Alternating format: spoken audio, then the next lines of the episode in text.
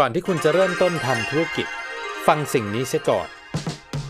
สวัสดีครับ พบกับความรู้ดีๆ จากพวกเรา ทีมงาน Extra Sunday ที่จะมาขยายความให้ฟังนะครับ สวัสดีครับเพื่อนๆทุกคนครับ วันนี้ก็จะมาคุยกันถึงเรื่องของการทำแบรนด์โดยการที่เราเข้าใจเรื่องของสตรัคเจอร์หรือว่าโครงสร้างแบรนด์เนาะว่ามัน ช้องค์ประกอบอะไรบ้าง เอาแบบง่าย ๆ เข้าใจง่าย ๆนะครับ โครงสร้างของการทำแบรนด์นะผมว่ามันมีอยู่ทั้งหมด 3 ส่วน ส่วนล่างสุดเนี่ยเราเรียกมันว่าสมรรถนะนะหรือว่าแบบตัวที่มันเป็นเขาเรียกว่าความโดดเด่นนะพวกฟังก์ชันอะไรอย่างเงี้ยอันที่2เนี่ยมันจะเป็นเรื่องของความรู้สึกของแบรนด์นะมันต้องมีให้นะซึ่งส่วนใหญ่เนี่ยมันก็จะมาจากเรื่องของสิ่งที่มันเป็นอยู่พฤติกรรมอะไรต่างๆ ที่แบรนด์เป็น ส่วนอันสุดท้ายข้างบนสุดเขาเรียกว่าการสร้างภาพจำ หรือว่าบุคลิกของแบรนด์ต่างๆนะการทำแบรนด์เนี่ยมันจะมีทั้งส่วนที่มันเป็นภายนอกที่คนสัมผัสรับรู้ใช่ไหมกับส่วนที่เหตุผลของการที่มันเป็นภายนอกแบบเนี้ยว่ามันมาจากอะไร ดังนั้นเนี่ยเวลาทำแบรนด์จริง ๆ ก็คือถ้าเราเข้าใจที่มาที่ไป ด้วยการสามารถไปวิเคราะห์ได้ว่าเออที่มันเป็นแบบนี้มันเป็นแบบนี้หรือว่าภายในเนี่ยที่มันมีอย่างนี้อยู่เนี่ยมันควรจะเป็นอย่างไรต่อภายนอก มันก็จะทำให้แบรนด์เนี่ยมันมีความเขาเรียกว่ามีความ real แล้วก็มีความโดดเด่นชัดเจนนะ ซึ่งเหตุผลตรงนี้มันทำให้สร้างจุดยืนหรือว่า positioning ที่แบบเคลียร์คู่แข่งแข่งขันกับเราได้ยากขึ้น หรือว่า copy เราได้ยากขึ้น ซึ่งมันอาจจะต้องใช้ทั้ง skill ในการวิเคราะห์กับ skill ในเรื่องของ creative ในการที่แบบว่าเอา2 ส่วนมาทำให้มันเจอกัน อันนี้แหละถ้าทำได้เนี่ยแบรนด์มันก็จะค่อนข้างที่จะแบบชัดเจนมากๆเลย ทีนี้มาลองดูคำอธิบายแล้วกันเนาะอันที่หนึ่งเนี่ยในเรื่องของภาพจำเนี่ย คำว่าภาพจำมันชัดเจนอยู่แล้ว ก็คือมันเป็นเรื่องของสไตล์หรือว่าเป็นเรื่องรูปแบบนะที่แบรนด์ดึงออกมา ซึ่งมันจะต้องดึงออกมาจากตัวตนแหละดีที่สุด ถ้ามันเป็นสินค้าเลยมันก็อาจจะเป็นการที่ต้องสร้างมันขึ้นมาใช่ไหมแต่ถ้ามันเป็นคนมันก็อาจจะเป็นเรื่องของการแต่งตัววิถีเฉพาะอะไรของเขาอะไรบางอย่าง ลักษณะเฉพาะเออท่าทีท่าทางต่างๆนะหรือว่าสิ่งที่เราถ้าเป็นคนที่เราสามารถสัมผัสได้จริต อะไรอย่างเงี้ยอีกอันนึงที่สำคัญก็คือการสร้างให้ให้รับรู้ได้ถึงสถานะหรือคลาสอะไรอย่างเงี้ยพวกนี้มันจะเป็นสิ่งหนึ่งที่ทำให้เกิดการจดจำภาพจำอย่างชัดเจนจริง ๆ สมัยก่อนผมเคยทำบริษัทเพลงใช่ไหมทำศิลปินอะไรเงี้ย การสร้าง brand image หรือว่าภาพจำเนี่ยเป็นเรื่องสำคัญแรก ๆ เลยเนาะ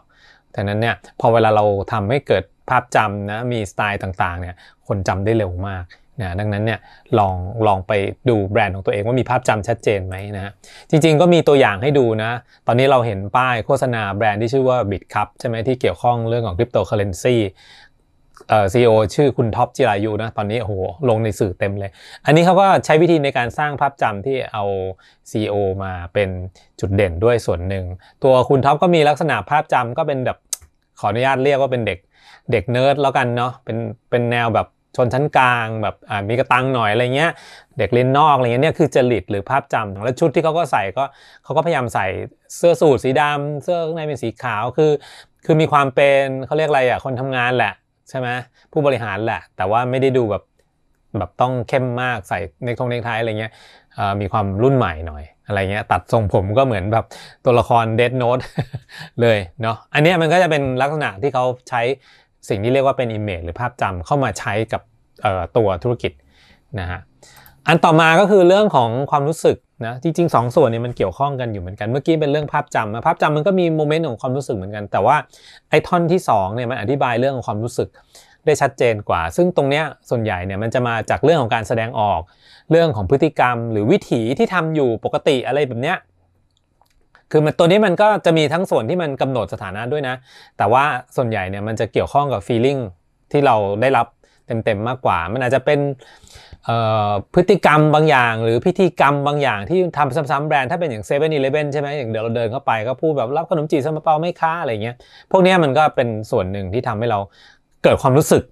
กับกับสิ่งที่แบรนด์มันแสดงตัวตนมันออกมา แสดงพฤติกรรมออกมา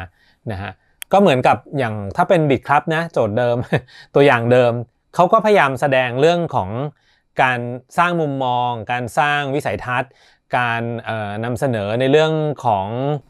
วัฒนธรรมองค์กรว่ามีคนเก่ง มีคนที่มีความสามารถต่างๆ การพูดถึงในเรื่องของเทคโนโลยีใหม่ๆ ต่างๆ พวกนี้มันก็เป็นเขาเรียกว่ามันเป็นวิถีนะเป็นลักษณะพฤติกรรมที่แบรนด์มันต้องโชว์ให้เห็นเนาะนะครับส่วนข้อข้อสุดท้ายก็เป็นเรื่องของสมรรถนะนะครับหรือประสิทธิภาพของสินค้านั้นๆบริการนั้นๆ ว่าประโยชน์ที่มันให้คืออะไรอะไรเงี้ยสมมุติเราซื้อโทรศัพท์ใช่ไหมโทรศัพท์มือถือทุกวันนี้เราก็จะไปมองที่ จุดเด่นของมันแล้วอาจจะเป็นเรื่องกล้องเรื่องของ resolution เรื่องของ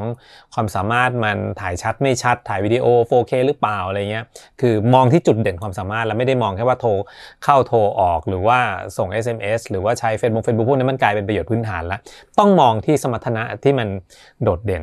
แต่ถ้ามันเป็นคนล่ะมันก็จะมองในเรื่องของความรู้ความสามารถวิสัยทัศน์นะโจทย์เดิมบิดครับเหมือนเดิม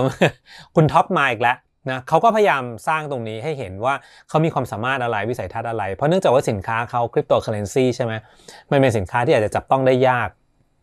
ดังนั้นเนี่ยพอมันผ่านคนเนี่ยคนมันสร้างความน่าเชื่อถือ ซึ่งเป็นมุมหนึ่งที่ตัวสินค้ามันต้องการความโดดเด่นพอเขาทำตรงนี้ได้เนี่ยมันก็จะทำให้คนเนี่ยเกิดความประทับใจสินค้าหรือบริการหรือองค์กรได้เร็วมากขึ้น สมมุติพอเราเอามาเขียนนะ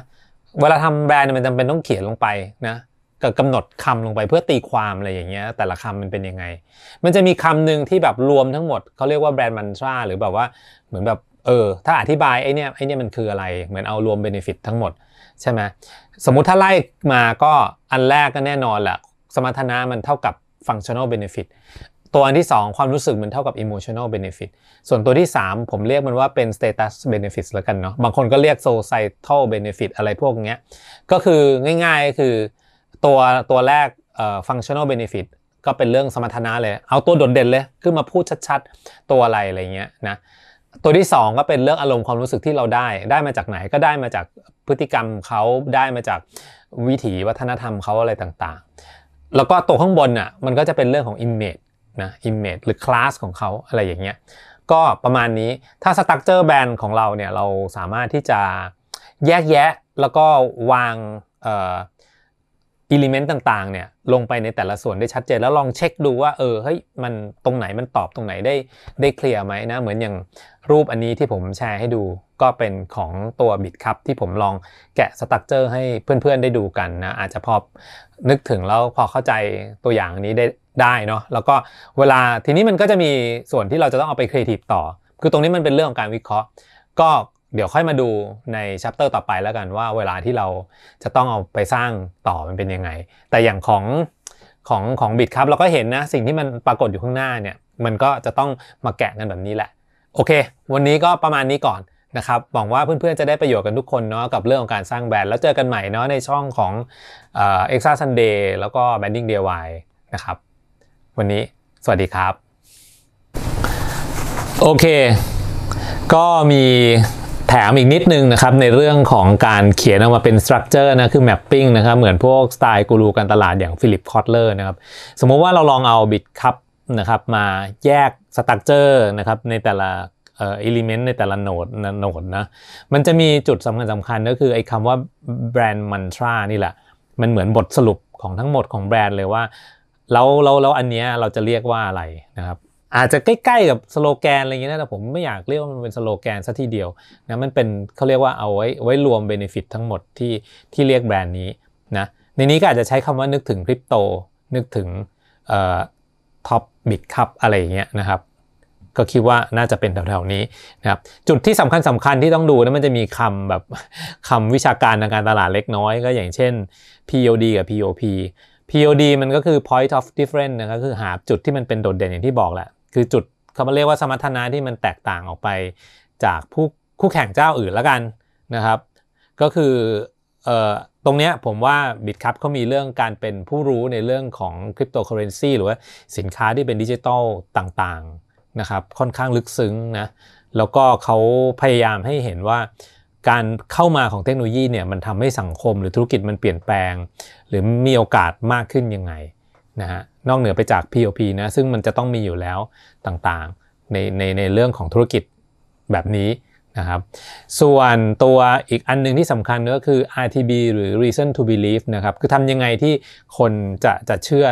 ธุรกิจตรงนี้ได้นะครับ อันเนี้ยก็จะเป็นส่วนหนึ่งที่